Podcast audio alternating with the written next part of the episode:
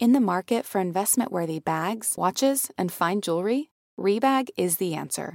Rebag is a luxury resale platform where each piece is carefully inspected by experts to ensure quality and authenticity. Use Rebag to buy and sell finds from the world's top brands, including Louis Vuitton, Chanel, and Cartier. Head to Rebag.com to get 5% off your first purchase with code REBAGNEW. Shop today at Rebag.com. That's R E B A G.com. And use promo code REBAGNEW for 5% off your first purchase.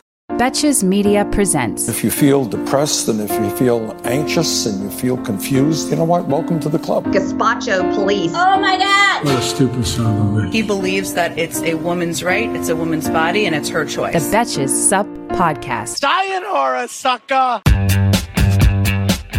Hello, I'm Amanda Duberman. I'm Sami Sage. I'm Kaitlin Burr. And this is the Betches Sup Podcast, where C SPAN meets the group chat to help you process and laugh at the biggest topics in U.S. news and politics. I trust the three of us are doing well because we are in neither shooting nor driving distance of Madison Cawthorn. Seriously. The man. Menace to society. Like, honestly, this is antisocial behavior. No, It's like it's, yes, uh, that's a perfect. That's absolutely what it is. We and we are not into di- generally not into making diagnoses, but that is accurate. I'm just describing the behaviors. Yes. Like your car. Everybody knows not to bring a gun on a fucking plane. You can't even bring a large moisturizer on a plane. I'm It's trying just- to figure out how that I'm man. Listerine when I go on a trip. I'm over here like pouring things into tiny bottles, like, and Imagine Cawthorn's just like, let's take a loaded weapon. So this is the second time. Did you know that? I did. This is the second time. Eh, You have to wonder, like, is he dumb? Is he dumb? Because you would think, okay, there were definitely people defending him on Twitter who were like, by the way, you can bring a firearm onto a plane if you check it in your bag and you let the TSA know that you're doing it. I'm like, well, clearly that didn't happen. So in this case, even in this particular case, it's a lot of the people who support Mass Madison Cawthorn. I think it's important to kind of get there because, like, he's ridiculous and he's a, a terrible person. But more distressing, he was elected by people. Like, someone was like, you I'm know so what I have the option for? A responsible, thoughtful adult to represent me in Congress. Or I could choose Mass Madison Cawthorn. And they chose Mass Madison Cawthorn.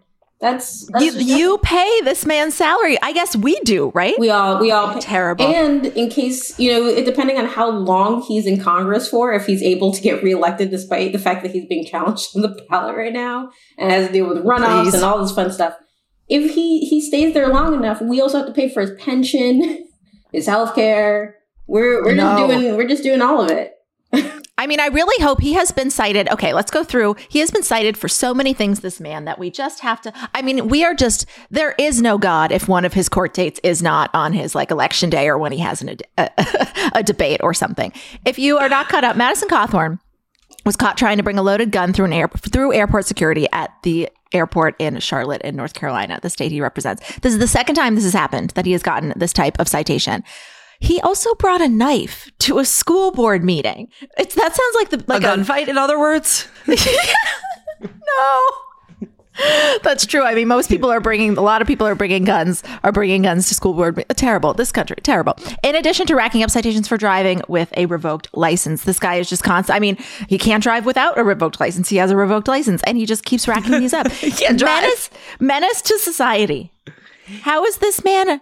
I just think about like, I don't know. I think if anything, like this is just a very, very salient example to people who care um, of of how like of how our elected officials have just completely gone in Yeah. in a character sense across the board, just totally, totally not the type of people who should be the public servants. Like that's kind of that. This is a very clear example that you you have it, you know, within Demo- the Democratic Party Yeah, too. Like sure. people who are not making, I don't know, let's say the most sacrificial, the sac- most sacrificial choices, but Di- Diane Feinstein. But um, yeah. but Madison Cawthorn is like, let me let me put people in danger. And how is he not embarrassed about it? That's what Mhm. that's what I don't understand. I guess some people can't feel embarrassment and he must be one of them. So I'll just I'll just go with that. I mean, antisocial behavior. At this, also, he's 25 years old. I'm like, what are his parents doing? Get his parents involved. I mean, not to blame his mother, not to make women responsible for everything. He's an adult. In theory, his frontal lobe should be finishing up its development around now. True. That's the. I feel. I fear you just gave him an excellent excuse for if he ever tries to justify no, this no, no, behavior. no, no, no. I you no. This man cannot be reelected. This man cannot be reelected. I mean, I was in North Carolina over the weekend, and just like every time we saw somebody pulled over, I was like, "Oh, look, it's Madison Cawthorn." It's just constantly. It's always him. It's always in a different car. It's never. My favorite part is like that one of the times he was pulled over, and he clearly was so surprised to hear that the car wasn't registered in his name. So I maintain. It was registered in his parents' name. Get involved there. If you're paying for your kid's car, you can maybe tell them like rip them a new one for bringing a gun on a plane or trying to. Because can you imagine this was Ilhan Omar or something? Like it's just crazy. Yeah, you you're talking about somebody who the the party has no shame. Like the like he Yeah, was like starting to mention like cocaine parties, and they were like, "Ooh, none of that." But then he was they're like, "Oh yeah, all of our text messages have been opened about how we were plotting a coup." Well, that's fine, you know, it happens, and you're like. Uh, okay, so like, there's no shame left in the Republican Party. They're just kind of embarrassed. It's like, oh man, we ended up with a guy who brings weapons everywhere and threatens people with them, and you know, is has a long history of uh, of sexual assault allegations against him. You know, there's he's basically just tiny proto Trump. It's it's all the time. this is who they are now. Hey, American Fever Dream listeners, I'm here to tell you that there is no reason to panic the next time you're searching for the perfect gift. Because now you can use gift mode on Etsy. Gift mode on Etsy is here to take the stress out of gifting so you can find the perfect item for anyone for any occasion. And it's easy. You just tap or click gift mode in your Etsy app or Etsy.com and then answer a few questions about who you're shopping for and what they like. And gift mode instantly gives you a curated gift idea list based on hundreds of personas. Now it is simple to find gifts made by independent sellers for all the people in your life. So whether you need a Mother's Day gift for the quilter or a birthday present for the vintage hunter, there is something for everyone on Etsy. Some of my favorite things to do are go to Etsy gift mode and then search absurd things like what kind of gifts do you have with Walter Cronkite on them? What kind of gifts do you have for dachshund owners? There's jewelry, ceramic, toys, board games, all kinds of fun stuff. A gifting moment is always right around the corner, whether it's a birthday, an anniversary, a holiday, or even just a day to say thank you. Gift mode on Etsy has you covered. Need to find the perfect gift? Don't panic. Try gift mode on Etsy now. So you referenced the texts. We got into the coup texts, the famous coup texts, a little bit yesterday, but I wanted to really dive into them today. We talk about Mark Meadows' texts a lot. But this is definitely the most revealing set so far. There are about 2,300 and apparently a thousand more that Meadows would not share. I cannot imagine what are there. It includes texts from family, close advisors, state level officials, Fox News hosts, and 40 current and former Republican members of Congress. Before we get into all the treason, which we will, I do want to indulge some of the more hapless moments. Ivanka Trump, I don't know why I think this is so silly, but Ivanka Trump, she she just sounds like a doofus. She sent a note on November 5th to a group chat from hell that includes Jared Kushner, Hope Hicks, Jason Miller, and Mark Meadows telling them, quote, you are all warriors of epic proportions. Keep the faith and fight. How Oh my god, that is so exactly. What day did she send that? November 5th. Oh, November 5th. So this was after election day. Yeah. Okay, you know that. Oh, I love the picture that that paints because it's if, if there's no other text from her, she was probably just like, oh, I can't even deal with this. She's probably taking calls for just from her like settee in her fucking giant ass closet, like a Kathy Hilton sized closet, and sh that's all she's doing. And then she's like, the TV. Right. And then she's like, let me let me send daddy's friends an encouraging message. of Thanks for all their help. And then she like writes that fucking dumbass message and everyone's like, what the hell is she up to? Totally. And if I'm Hope Hicks, I'm kind of like, maybe I'm giving Hope Hicks too much credit, but I'm like, why am I on here? no, this is inner circle. This is inner circle. She ironed his pants while he was wearing them. She's absolutely on that list, okay? You know, she's in that group chat. She's in all the group chats. I mean, That's the first, dangerous. The, the text before that is like, Claudette tomorrow, then you all are warriors. Like, it's just. Wait, you're wait, right, wait. Who's the group? Jared. It's Jared Kushner, Jason Miller, and then there's one other guy who uh, his last name was like Stepien, I think. I Oh, can't remember. Bill Stepien. Yes, yes. He's an important man to them. What? Who is he again? He was like a he was like a campaign manager type. Like I think he was technically the campaign manager for a minute. Like they all just the the the org the org chart is not really relevant. It's really more of like an org circle, like this group chat, Yeah. you know. And now you here's that's actually very interesting that those are like the high key people. Those are her warriors. I wonder if she has them saved. Warriors. She's like she sends like the soul bright cycle branding warrior. Renegade. So Rick Perry also looked a little embarrassed in these. He has previous denied texting like treasonous ideas to Meadows, but in these new documents, he says a lot of crazy shit and then he signs his text Rick Perry. Like when your dad is like, Love you, dad. This is gorgeous. I love everything about it. He treats text like email. I and and No, on no, top of it, it just brings you back to that sweet, sweet moment in those 2016 primaries where he was eliminating three major federal pieces of the yeah, like pieces of federal administration. He was like, "I'm going to eliminate." And then he like went through two, and he couldn't remember the third one. And people were just like at that point trying to like lob him what the third one might be. And he was like, "Nah, that's not it. I'll get back to it." It's like, Not a smart man. Not a smart man. Not a smart man. He's really he- one of the dumbest. One of the dumbest. And he had like a dumb role in the first impeachment too, right? He was like trying to, I don't know, something with oil and gas, TBT. No, there, no. What he said is he was in a debate and he wanted to get rid of three agencies. Yeah. and he couldn't name the three agencies that he wanted to get rid of. Right. But I think he was also part of like the first impeachment, wasn't he? He was like trying to get, I don't know. There's definitely an I don't element remember there. his role in that in one. the Ukraine thing. I think so. I maybe I'm thinking of um I always get him and some other I think I know who you're talking about that you're confusing with Rick Perry. Like there's another guy who wears who cosplays a little similarly. I don't know who you're thinking of. I think that person might be from Florida though. Potentially. But regardless, in this case, Perry had like a pretty explicit role. He connected Meadows to a DOJ official whose name is Jeffrey Clark, and he was pushing unfounded claims of voter fraud in the Justice Department. And Trump had considered installing him as Attorney General. So Perry was telling Meadows, like, let's hook these two up, let's make it happen, dream team. Oh, so Perry was the bridge in that one. Interesting. Yeah, yeah. You really always wonder how did like these certain figures like get pulled in? Someone like a Jeffrey Clark. I can't even remember all the names of the on that list, but there are a lot of those characters. Mm-hmm. And it's like, okay, oh, some fucking Republican from one of the states who's like, oh, let me win some points. It's like, here, let me make an intro. That's exactly what all these texts are. I mean, that's it's it's you know like state officials in Arizona saying like we're looking for the fraud. Just everybody trying to tell Mark Meadows for a while we're doing our best. We- need you to do this. And between the insurrection and the, the election and the insurrection, there are just so many examples of people doing similar things to Rick Perry. I'm wondering what stood out the most to you in these because there have been lots of leaks. We have we have seen a lot of Mark Meadows text inbox, but what stood out about these?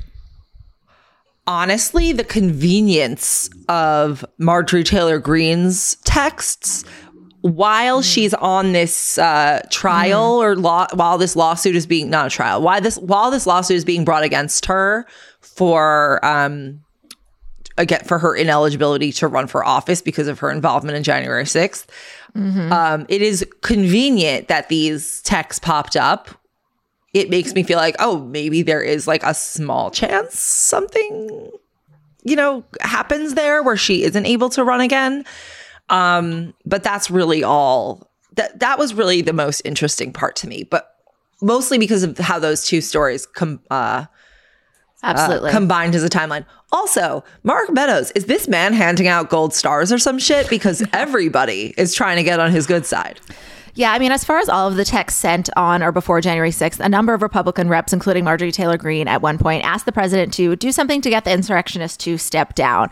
There's a sense of desperation in the texts for sure, but it's not fear or disgust with the violence itself. Most of them seem to be telling Mark Meadows that Trump needs to intervene to save their brand. Like this is bad for us if he doesn't intervene. Not a lot of this is just terrible for the country. This is this is a tragedy. We've seen that from others, but not much in this trench.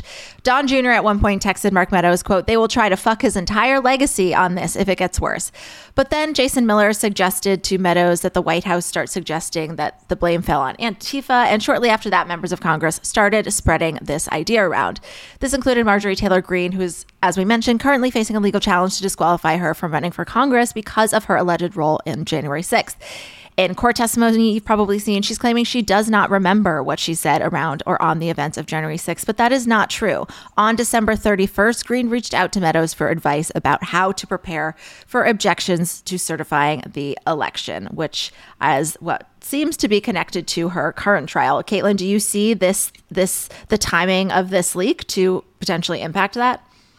I have to admit, like the thing overall to me that's just that it's just so it's it's so open and so cavalier that to some degree you start disbelieving it yourself. Like you start actually adding like, well, it could be like no, it's just exactly what it looks like. They are plotting to overturn an election, which is a coup. If there's no like complicated thing like well, people try all sorts of things. Like I remember you know, in the wake of the horrible nightmare that was 2016, you know, people were trying to figure out any legal way we could not necessarily overturn the election, but go and find out what the fuck had just happened. Mm-hmm. People were like, let's do recounts, let's do this because we were, right. but we weren't like, and people were like, let's stop him from getting elected, taking the oath of office, let's do something. But it was not trying to necessarily undo the election as much as like make sense of what the hell had just happened and possibly impose any kind of restriction on this as we now know complete psycho taking over the government and this is just so blatantly so obviously they're just sitting there plotting trying to destroy the country I just I, I i'm baffled and you know i kind of hope that she gets kind of screwed on this lawsuit because that's a blueprint for a lot of other people to be removed from the ballot and possibly even for Congress. If Democrats can ever find a spine one day, we dream that they might use the 14th Amendment to stop these. I don't want to be ableist. Let's, but cr- crazy feels like a very appropriate word yep. here. it's just, not it, crazy. Let's just go with treasonous. That's the basis. They're treasonous. That's it. Right, right. Yes. Today's episode of American Fever Dream is brought to you by Nuuly. Have you ever felt that fast fashion ick, but can't always afford the super high end stuff? I have a solution for you. It's Nuuly. Nuuly has everything you need to bring your closet up to speed for the season without breaking the bank. Free your closet of impulse purchases and skip the buyer's remorse by renting instead. Nuuly is a subscription rental service, and for just $98 a month, you get your choice of any six styles. They also have inclusive sizing, up to 5X, as well as petite and maternity. You get fast, free shipping and returns, and professional cleaning and Nuuly's state of the art laundering facility. No laundry for you to worry about. This is the best. You just put it back in your box, send it out, and before you know it, you've got your next one. And you always have the option to buy what you love for sometimes up to 75% off. I bought the Rachel Antonoff pasta puffer from them. I was obsessed with it, like everybody who tries it is, and it was completely sold out everywhere else. So I felt like I really, really had an in there. So thank you, Nuuly. Nuuly is an amazing value at $98 a month for any six styles. And right now you can get $20 off your first month of Nuuly when you sign up with the code FEVERDREAM20. Just go to N-U-U-L-Y.com that's Nuuly with two U's and enter the code FEVERDREAM20 and sign up to get $20 off your first month.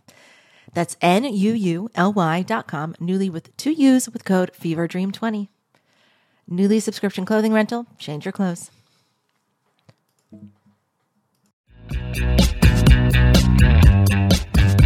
So, as you said, all of this is mind blowing. Every time there's a leak, it is. I don't want to say we're coming numb to it because I continue to be surprised. But the House 6 Committee is preparing to reveal some of its findings in a series of hearings this June. I'm wondering if we think these leaks have kind of taken the wind out of their sails, or do you think, like most Americans, probably haven't been paying attention, but will absolutely tune into days of congressional testimony, which I don't know if historically that's proven correct. I don't think that the leaks are taking the wind out of the sails. I think they the ship is taking the wind yeah. out. You know that this the whole way that um it's the leaks, not us, not really hustling. It, it's like um it's just they're fighting a machine in a timeline that is very difficult to beat, and they are not. They don't seem willing to employ like more ruthless tactics, I guess. Um, so yeah, I just think they're operating again like hmm. it's 2002 and it's not. So the problem is actually that they're operating like it's 2002. And in 2002, there was, in fact, a giant messaging machine telling everybody that if you didn't agree with endless surveillance, oh, like starting a war in Iraq, and lots of other terrible shit, that you were un American. There was a we we were living deluged in a time, and like the, the Democrats have just continued. This is the two decade long period where Democrats just step back I guess assume that someone somewhere is going to be good and that truth wins. Mm-hmm. And I gotta tell you, that's not accurate. You need to repeatedly punch lies in the face. This should be, you know what they should get? They should get.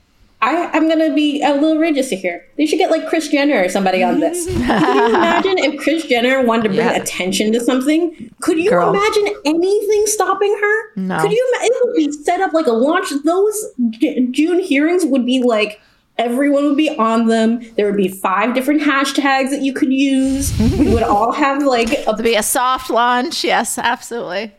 They well, would put together an entire thing for Instagram stories. You would have like a frame, like they would create a new format just so you could put things up on Instagram about these hearings. They would get a deal it with would be outrageous. We would have an entirely different world. But no, Democrats don't want a message ever. Oh, the truth will set you free. You just need to just believe. You know, this is like Care Bear land. I don't know what's going on here. well, here's the issue: people with that sort of ruthless sense of um, messaging, I think, just fundamentally don't become democratic op- like you know operatives or politicians. And it's just sort of fundamentally at odds to who the democratic party is and who they attract. Those people if they want to get into politics they go into the republican side where the money's probably a little better. Jackie kennedy was a queen of messaging. The only reason anyone thinks Jack Kennedy is worth shit. like half a century totally. later, could just be clear, he was trash all the way down and even to her, especially to her. Let's just talk about this. Right, so especially to her. An entire legend out of Jack Kennedy. Okay, she was draped in his brain matter and walked oh, around oh, letting herself get photoed so that way she could make an impression about what exactly had just happened. Do you think she was thinking about that at the time? Yes. She was she she was a boss at every level. The fact that we don't have anybody like you don't need to be evil. Jackie Kennedy was not necessarily evil, but she was smart, intense, driven, knew what needed to get done, and she was willing to do it. I'm trying to think like what is I'm going to be thinking about this for days. Like what would Kris Jenner like what would be because now I'm thinking all about how like our Kardashian episode, we had a like Kardashian expert where she compared them to the Kennedys and their like performance and now I'm just going to be thinking about what what could happen, what plot lines they could orchestrate. Sami, what do you think? I mean, we would have here here's the problem. Like they're set up too late to we're, we're too late for this to work but i think like at this point we're so behind the ball that i don't know I think? believe in the power of Kris Jenner. Let me put it that way. Like I think if you if you told her that she we needed this to happen and you were willing to pay her the money to make it happen. Like what is the what what is the crevice of the January 6th hearings coming up? Like what is that moment?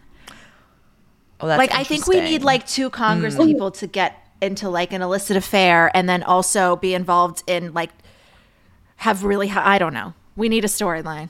Maybe I, mean, I, don't think I think that the drama of this lends itself. You just need to like. That's what Jamie Raskin there, says. He says know? it's going to b- blow the roof off, which I thought was a terrible metaphor about the insurrection. he said it's going to blow the roof off the Capitol. okay, when I say like start over, I mean they need to come up with a new venue in which to share these hearings. And I think Kaitlin was sort of alluding to that and saying like there would be a new way to like share it, but I think it's that they need to be more creative. Like no one's tuning into C-SPAN or MSNBC or CNN all day. Fox News is not covering it the same way. Like they need to sort of flood the zone. So they they need to figure out where to flood the zone and they they really need more like stars. I know that's like No, they do. Mallory McMorrow's they need like a Mallory McMorrow of the January 6th mm-hmm. committee who's gonna you know yeah and which just like once again could have been Kamala not of the committee, but of like part of part of this moment. I mean, what? So, what do you think that? What opportunities do you think that they have, Kaitlin, that they still have available to them to like paint a really compelling picture that will just disgust Americans out of out of at least maybe considering voting for Trump again? Like, what should their what's what's a dream scenario outcome of these hearings specifically? I mean, not just of the hearings, but like the Democratic Party. I mean, Mallory McMorrow kind of set the pace. So we need to switch fundamentally to attacking the Republican Party. This is a thing I've said for a very long time. I feel bad that I'm saying it again. But, you know, if it continues being true, Applies every every every single gotta, week. gotta go. If it's Wednesday, it applies. Have I mentioned destroying the Republican Party today? Um, so no, but uh, the focus has to be on a pathologic. Pa- oh no, I'm not going to get that word out. Okay, pathologizing. There we go. The Republican Party as like, you know, as a, a an enemy. It's about um, clarifying, you know, the threat that they pose, and then of course, most importantly, following up by not negotiating Yeah, with them on other right. things, because then you undermine your own point. If these people are actually evil psycho Nazis trying to throw overthrow the government, then you are a crazy person for trying to negotiate with them when they would like to destroy you. Um, and then it gives the impression that like maybe it's good to negotiate with fascists, which it is absolutely not under any circumstances you build a narrative you let it you let it rise you let it stay in people's heads you talk about how this is really terrible like all this other stuff and then the the text messages everything that they talk about lands in a context where people are already willing and ready to see the problem for what Uh-huh. it is Do you think Yeah. that there's any benefit in like uh rehashing um January 6th in almost a Benghazi style way? Like I think if you remember that day, like people who are not engaged whatsoever were Yeah. really shocked by what they were watching on their televisions. And I wonder if that would be Yeah. like that reminder is something that would be welcome or if it would repel people. I think it would be, you know, it was interesting because like I had a, I was, you know, people were asking what your favorite day on Twitter was. Like one of my friends had tweeted that out, and people were retweeting with like, you know, lots of things, including Trump getting COVID. I mean, But the when you talk about like a moment that everybody was actually engaged hundred percent, January sixth has to be up there. It's a screwed Totally. up thing to say that like, oh, the coup was the day, but everything stopped. Like everyone remembers what was happening when they found out that there was a mob trying to kill our representatives to overturn an election everybody remembers where they were. It was a worldwide broadcast. Nobody was was tuned out. So I think that bringing it back might actually remind people why like any of this mm-hmm. matters. Because right now it feels a little bit ironically, like I mentioned Kris Jenner, but it feels kind of like a reality show. All flash, no substance. It doesn't really matter what happens because whatever, next season's gonna happen anyway. And it's like, no, America is not a running syndicated show. It is not like this. It's not a reality show. It is gonna come with some massive impacts. It already has, and we have to engage. And maybe this will do it. I don't know. Mm-hmm. But they should try. Somebody try. Please Try. Get caught trying. Get caught trying. Absolutely. Yeah. They need to get some moments like for midterm ads and that. And like they have Marjorie Taylor Greene saying, you know, these people felt that they needed to, like, I denounced this, but these people felt like they had no other choice. Have that text, like, have these texts with the scenes behind them to really paint a picture. Mm, yeah. Actually, a slogan that could be there could be "Got caught trying" for all of these people trying to mm, overthrow Yeah. the government. What if we projected into the sky like a bat signal? so it can't be ignored. I mean, Batman is about fighting political corruption, ironically enough, and police misconduct. What are what do you think our listeners should be looking for? Like, do you think they're gonna drop some knowledge that we have not heard before that are not in the league specifically? Like, Yes. I think what I'm gonna look out for is connections of Trump and the White House coordinating with people that knew it would be violent and wanted it to be violent. And I was reading that I guess they're gonna take a close. I guess there is a big they're really focusing on whether Trump decided when he was up there to say, let's all march to the Capitol, or if it's quite likely that that was already predetermined. And he was, he knew he was arriving to a fired up, angry base of people, and he was going to tell them to go to the Capitol. And I guess what does it matter if either of those things are true? I mean, true is irrelevant to the consequences. I think that we know that regardless of what happens in the hearings. I think there will be a lot that we learn from them because as much as we all sort of like know or have uh, ideas or little pieces of evidence of certain things that that have allowed us to form a certain narrative about it. I think that when we have many more pieces, it will all paint a different picture. I think it will paint Yeah. a much more intent in uh, intentional picture than you know the average witness of that day. And I think that some of the things that we learn will be very salient. Yeah. I Love think- that. We'll see. We'll see if it matters, though. Again, that's separate from whether it matters. so. See, you if you were a lawmaker that said that on MSNBC, I'd be like, oh, I want to go watch that. Yeah, I think it will be very salient. I guess they should cut me off before I say it doesn't matter. I, I think that uh, one of the big things is going to be who knew what was happening and when did they know it? Because what we're seeing now is like a pattern of behavior, but there's going to be some bigger things. Like we've heard about like lawmakers who um, who gave tours of the Capitol to people who were a part of that mob. We that's a huge deal right there. To, to me, that's like you know that's that's the connection. We've got who removed uh, who who were the internal supports who removed things like panic buttons out of Democratic House members' offices. Huge deal. Like we need to know the answer to that. There's there's a lot of like Jesus. really nefarious stuff, and I think they should like actually paint this a little bit like a psychological thriller where we already know the conclusion, the violence, the everything, but then pull back and it's like, how did this happen? Who knew what? Who's the inside man? Like all of this other stuff. And you know, grabs you know, grab Spike Lee, grab Absolutely. some great. We have so many great fiction people on our side, so many great storytellers. Stephen King. You're so right. I mean, a- as I was like, you know, because I asked at the beginning, like, what are the storylines? Like, the storylines are there. If you told me this was going to be a 12 part series on HBO, I would watch it. It's just like we don't have the right performers in the right roles. They need, they, we need more. Here's the thing. I actually, I think that the details of this, let's say you put them in a psychological thriller of a book, you couldn't even get them all in the book. Is actually Yeah. how I think that we're gonna feel about what we will now see. You you could I think that absolutely they should start doing like almost like a little almost like a, a small bore story like um you know like like Welcome to Night Vale or something like that. That just like starts to pull the whole thing together in these small episodic ways. This is what Kris Jenner would do. She would also release crime thriller novels for various sequences of like, you know, like Babysitter's Club, but there's just like novels for each episode, and you could like buy them in the airport. Someone Yeah. come up with the covers of like a Nancy Drew type shit. Okay. Oh, those were and the attic. Yeah, that stuck with me. Yeah. the clock in the attic. Make them literal, make them erotica, whatever people want to pick it up. I don't know. You know what I think they should do? Maybe this won't work on like desktop, but you know, I guess you could build it for mobile too. You know how back in the day, I, I mean, it would maybe be better if Elise were here as a big Harry Potter fan, but Yeah. they used to have like Harry Potter website where you could like look at the, like it was like a supplemental explanation.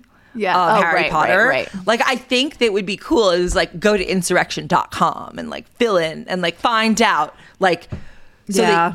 Do you know what I get think? with like FAQ and like maybe there's even a chat feature where you could have a little staffer who's like where you could ask a question. Can you explain this part? And then the staffer from the committee is like the here's the section that you want to read in the report. build a desktop a, a, a tabletop gaming where you can play role play as one of the people I really love where we to have start the ended up. insurrection or Yes. stop it Yeah. As you were talking, this would just totally be co-opted by by like right wingers to just be like insurrection fan fiction. But I think these are good thoughts, and I really hope the Democrat Party is taking some into consideration. Use the tech available to you, y'all. It's 2022. We will be watching. I am terrified that the Roe decision is going to come during this set of hearings, but um, we'll forget I said that. Don't don't internalize that. It's all right. We don't. Don't you, say that You don't on- have if to you think go on about it. MSNBC, It Amanda. also could potentially be when I'm in France and I won't have to deal with it. I'm, I'm going on vacation, so have fun with that. All right. Also, actually, me and Sami, I think we're both out the same week. It's like early June. Are we? Yeah.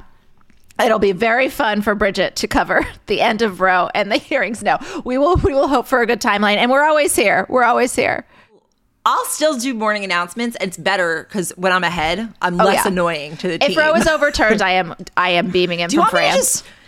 Do you want me to just go to Europe pers- like permanently and make everything easier for everyone? I don't mind.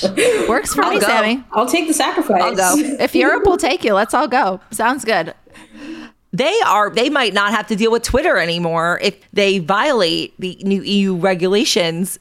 First, Twitter is going to get fined. I think like six percent, sanctioned six percent of its revenue, and then if they don't continue to comply, if they continue not complying, they will not be able to operate in Europe. So another reason why I could go there. Yes, definitely. But then where am I going to get my news? So I don't know. True.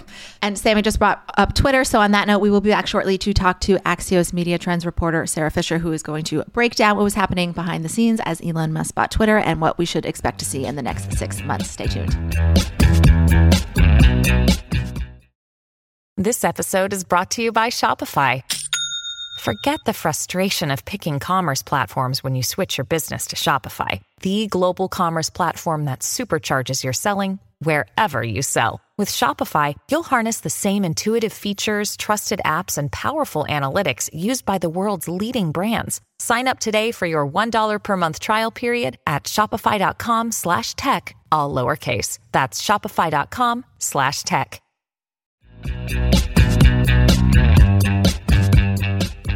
We are back now with Sara Fischer. She is a media trends reporter from Axios who authors the Media Trends newsletter, which analyzes trends in digital media. And we have a, a huge story in digital media to discuss, of course, this morning. Thanks so much for joining us today. Hey, thanks for having me. Absolutely. So, this was a will they or won't they for a while. I'm talking, of course, about Elon Musk buying Twitter, with Twitter appearing to take steps to prevent Musk from buying the company. What do you think changed for them as somebody who has watched this play out? What factors went into Twitter's calculus that observers like r- need to really understand? Well, I think that they were put into a corner. They didn't have much of a choice. You know, Elon Musk put out a filing with the Securities Exchange Commission last week, essentially saying that if they didn't accept his bid, he was going to either A, go directly to shareholders and offer to buy their shares at a premium, and then B, through a tender offer. If that didn't work, you know, possibly do a proxy battle, meaning he'd team up with other shareholders to essentially overthrow the board. And so what Twitter figured was, all right, at this point, it's better to kind of work with him, accept this bid, than get into some sort of very, very nasty battle where all of our leadership could be uprooted automatically. At least this gives them six months before the deal closes to sort of work with him, negotiate, figure out what his plan is in terms of getting uh, shareholders in the company that work at the company, like employees paid out, all this type of stuff. But it's really not ideal for Twitter.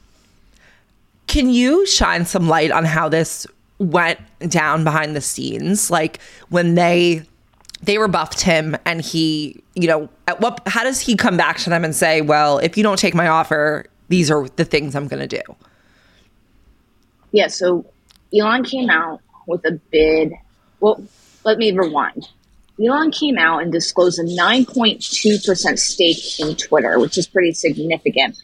And the first reaction from Twitter and analysts was okay, this is a pretty significant stake that he's been amassing over the next few months. Is his goal here to maybe take over Twitter? What's the end point?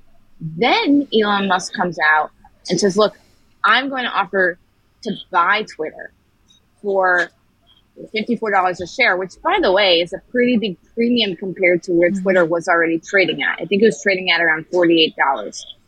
So Twitter's board has a very smart response, and they say, look, we'll give you a position on the board. You can uh, take that if you, as long as you agree that you're never going to increase your stake in the company over a certain amount. And they thought that that was going to be enough to hold Elon Musk back. But what happened is, over a matter of a few days, Elon Musk changed his mind. He backed out of the board, and at this point, Twitter's board's pretty freaked out. They think, oh my gosh, if he is backing out, he's probably going to look to do a full takeover bid. So what Elon Musk does is he goes and he essentially talks to his back end folks in his finance, personal finances, tries to figure out, all right, how do I come up with the right number? He puts out a proposal. And then that first proposal does not have any details about how he's going to actually pay for Twitter. Because you have to understand, Elon Musk isn't super liquid. Like mm-hmm. lots of his money is tied up in Tesla stock. Finally comes back a few days later, um, and he says that he has some debt financing from Morgan Stanley. Twitter's board tries to push him off by invoking what's called a poison pill, which is like a defensive corporate strategy that would essentially dilute the stock for Elon Musk, making it more expensive for him to buy it out. But ultimately, Elon kind of called their bluff. He came up with the financing, hmm. and Twitter's board, once backed into a corner, just had to accept the bid. Mm-hmm. I have a question on in terms of you know his motivation. So, do you think that this is was purely always about him wanting Twitter like for its own sake, or do you think that their resistance to him owning Twitter almost turned it into like an ego thing? Like they're saying I can't have it, so I'm going to try even harder to get it? Such a smart question. I think it's a little bit of both. I think Elon Musk is a very impulsive person. In some ways, that has led to some of his greatest innovations. But in other ways, he has, you know, made some mistakes. And I think he saw this as a free speech move. And the resistance that he got, not just from Twitter, but from other folks publicly, I think it did motivate him. It motivated him because he saw this counterculture of people sort of silencing, you know, speech mm-hmm. and dissent rally up against his bid. And it kind of fired him up even more to say, look, there's a problem with free speech that I want to take after it. But I, I really do want to stress the point of Elon Musk being a very impulsive person. Yeah. I think that played a lot into this. Mm-hmm. And just to continue talking a little bit about Twitter's motivation, I heard you say in an interview with CNN, I think on Monday, that Twitter has struggled with profitability, with one factor potentially being how much they've invested in safety and security. To me, this sounds like because Twitter has spent so much on making the platform safer, they might have now been forced to sell themselves to a person whose ideas for the platform might make it less safe, which leads me to the question of is making social media platforms safer and more pleasant just bad business? I couldn't disagree more. I think, and that's not your assumption, that's what other yeah. people are saying. I think when you make them safer, you make them a better uh, place for advertisers for want to want a message. And I think that's actually the biggest mm-hmm. risk right now is if you pull back a lot of the guardrails, blue chip advertisers, meaning big brands, yeah. I think are going to be a lot more hesitant about wanting to spend with the platform. And Twitter is unique compared to Facebook or Google because it's much more heavily reliant on some of those big name brand mm, advertisers. Okay. It also has a lot of partnerships with premium publishers in terms of, you know, partnerships to broadcast clips from sports games or to mm-hmm. run live feeds of award shows. You know, publishers are not going to want to work mm-hmm. with Twitter if they think it's become just like a cesspool of misinformation and hate speech. That's a really interesting point. Um, in terms of, do you think that you know you you spoke to Musk's impulsivity? Do you think there's a chance that he could, you know, I think people are sort of uh, predicting this almost like dystopian turn that where that Twitter will take, and that we're all going to be trapped in it. But in reality, Twitter is is not that popular outside of you know a very particular subset of of people. So do you think there's any chance that or you know what do you think the chances are that Elon Musk runs Twitter into the ground, so to speak, not even necessarily financially, but in terms of its importance, its relevance no longer will be what it what it is now. I think in the short term, imagine Twitter like a needle in a haystack. All those pieces of hay are the different algorithms, bureaucratic aspects of its company, layers of corporate management that are going to have to be sort of peeled and parsed through before he could find the needle, which is, you know, the one major algorithm switch that he wants to mm-hmm. make. And so I think in the short term, he's not going to be able to just, with a flick of a button, completely and fundamentally change Twitter because he knows that if he does that, there are big security implications, there are big implications for users fleeing. But I think in the long term, yes, I'll continue to make incremental decisions that will ultimately make Twitter a platform that is less, uh, you know, moderated, mm-hmm. less. Um, it's just not going to look the same as it does today. What will it look like? I mean, there are some folks that are arguing that if they if Elon can construct it right, maybe it looks more like a Reddit where mm. there aren't as many clampdowns on free speech, but the communities are a little bit more siloed so that like the most crazy stuff doesn't automatically go so viral. Mm-hmm. Um, the challenge here is that Elon Musk just hasn't spoken at length enough about his plans. You know, he says, I want to make the algorithms open source. Okay, fine. I want to make an edit button. Okay, fine. But he right. hasn't laid out any concrete details as to how he would come down on certain aspects of speech. In fact, some of the things that he's laid out are quite contradictory. In one case, he says, I will adhere to whatever local laws of the country right. in which we are residing. Well, certain speech is very different in certain countries. Mm-hmm. So where, what lines are you going to draw? And then in other cases, he completely contradicts himself by saying, well, you know, people should be able to say essentially whatever they want. I don't think he's thought it through as my final answer mm-hmm. for you. And because of that, it's hard to say exactly which direction it will go in.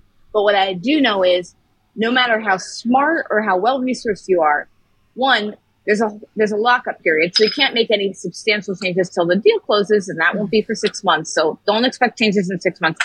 And then two, okay. even if he does try to come in, you know, guns a blazing and torch the thing down, like I said, imagine that needle in a haystack. It's hard when you have a big corporation to just kind of come dismantle it overnight. Got it. Yeah.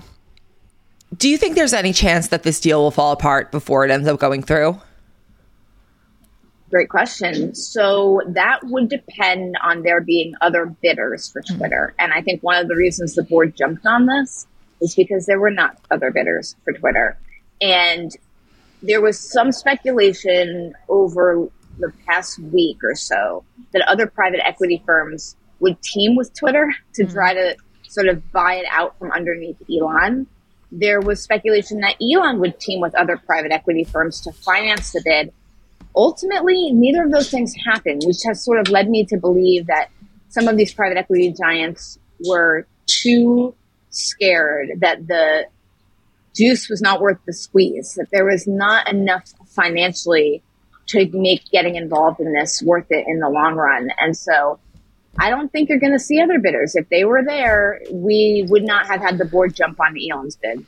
Yeah, my my last question is why do you think that Elon Musk thinks the juice is worth the squeeze? I mean, these companies are notoriously challenging to run, notoriously, and he has a number of other companies that are also. I hear, you know, they, rocket ships are pretty hard. Brain science sounds difficult. I mean, what is he getting himself into? Do you think it sounds like you don't? Since he's so impulsive, he might not grasp like the real the real challenges here. Yes, and by the way, these are such great questions. I love your oh, podcast. Thanks, Sara. I love like oh, talking. You. It's like really fun to talk to you guys. Oh, you're cool. so smart. Um, you know, I think I think there's a fundamental change happening in America and around the world around free speech, and it's become a major issue for big thinkers and billionaires because what they say could change the nature of their innovations in the companies that they're running you know, classic example, Elon once sent yeah. a tweet that triggered an SEC investigation into Tesla. And so now it's something that they care a lot about. And I think he wants to play a bigger role in dictating the future of free speech. And he's not the only high profile billionaire to do so. I mean, Jeff Bezos bought the Washington Post. Laurene Powell Jobs mm-hmm. bought a majority stake in the Atlantic. You know, Reid Hoffman is investing in a misinformation, uh, an anti misinformation uh, public benefit corporation. Like this is something that a lot of high profile people are getting into. They're mm-hmm. not taking as big of a swing at it as Elon, but they also don't have the resources that Elon does. So right. I think he wants to play a bigger role in dictating the future of free speech. I think he's felt burned by quote unquote cancel culture. And I think he's felt like he wants to do something about it. But in terms of the juice being worth the squeeze is, is so why he's investing in Twitter versus other mechanisms, you know, he one is a massive user of Twitter 80, 80 million followers. And so I think he wants to have more control over the platform that has become his biggest vehicle for communicating both to investors and stakeholders and the general public. But then two, I think Twitter is really the town square for public debate in a way that Facebook and Instagram and Reddit and Snapchat are not. And so mm-hmm. that's right. attractive to him. And then three, you know, he said like the economics don't matter to me. I don't think he's interested or cares about making money off the business. Okay. And notoriously, this has been a tough business to make money off of. And so the person who was eventually going to come in and buy Twitter, you know, they had to actually in some ways be motivated by things outside of the business economics because Twitter has shown after 10 years of being public more or less that it's not a great business. So that's why I think a lot of private equity firms ultimately weren't super interested in taking it over. Um, so I think that's Elon's motivation. I, I yeah. guess my thought bubble here is that my hope is he takes the time to really learn all of the debates that Twitter has already had to go through to make the current policies as they are. You know, some of the things around free speech that are so nuanced. A great example, like what do you do with a terrorist group that's not yeah. designated as a terrorist organization by the United States? Do you police it like a terrorist group, right? So mm-hmm. these are all things that like Twitter has in the past had to deal with. I hope Elon Musk takes the time to reconsider how um, thorny some of these issues were before making sweeping changes. Yes, we we definitely do too. I mean, nothing's scarier than a man with nothing to lose. So then he's actually like one of the last people in the world who I think would give the deserved consideration to such oh, nuanced no. and important issues and potentially we'll you know life threatening in some cases but also just speaking to the money piece what it, this is this speaks to one of I think the hazards of Elon Musk's success and that he's been able to be so successful and be accumulate so much wealth and become the richest person in the world while his own companies don't necessarily even live up to the promises that they're making.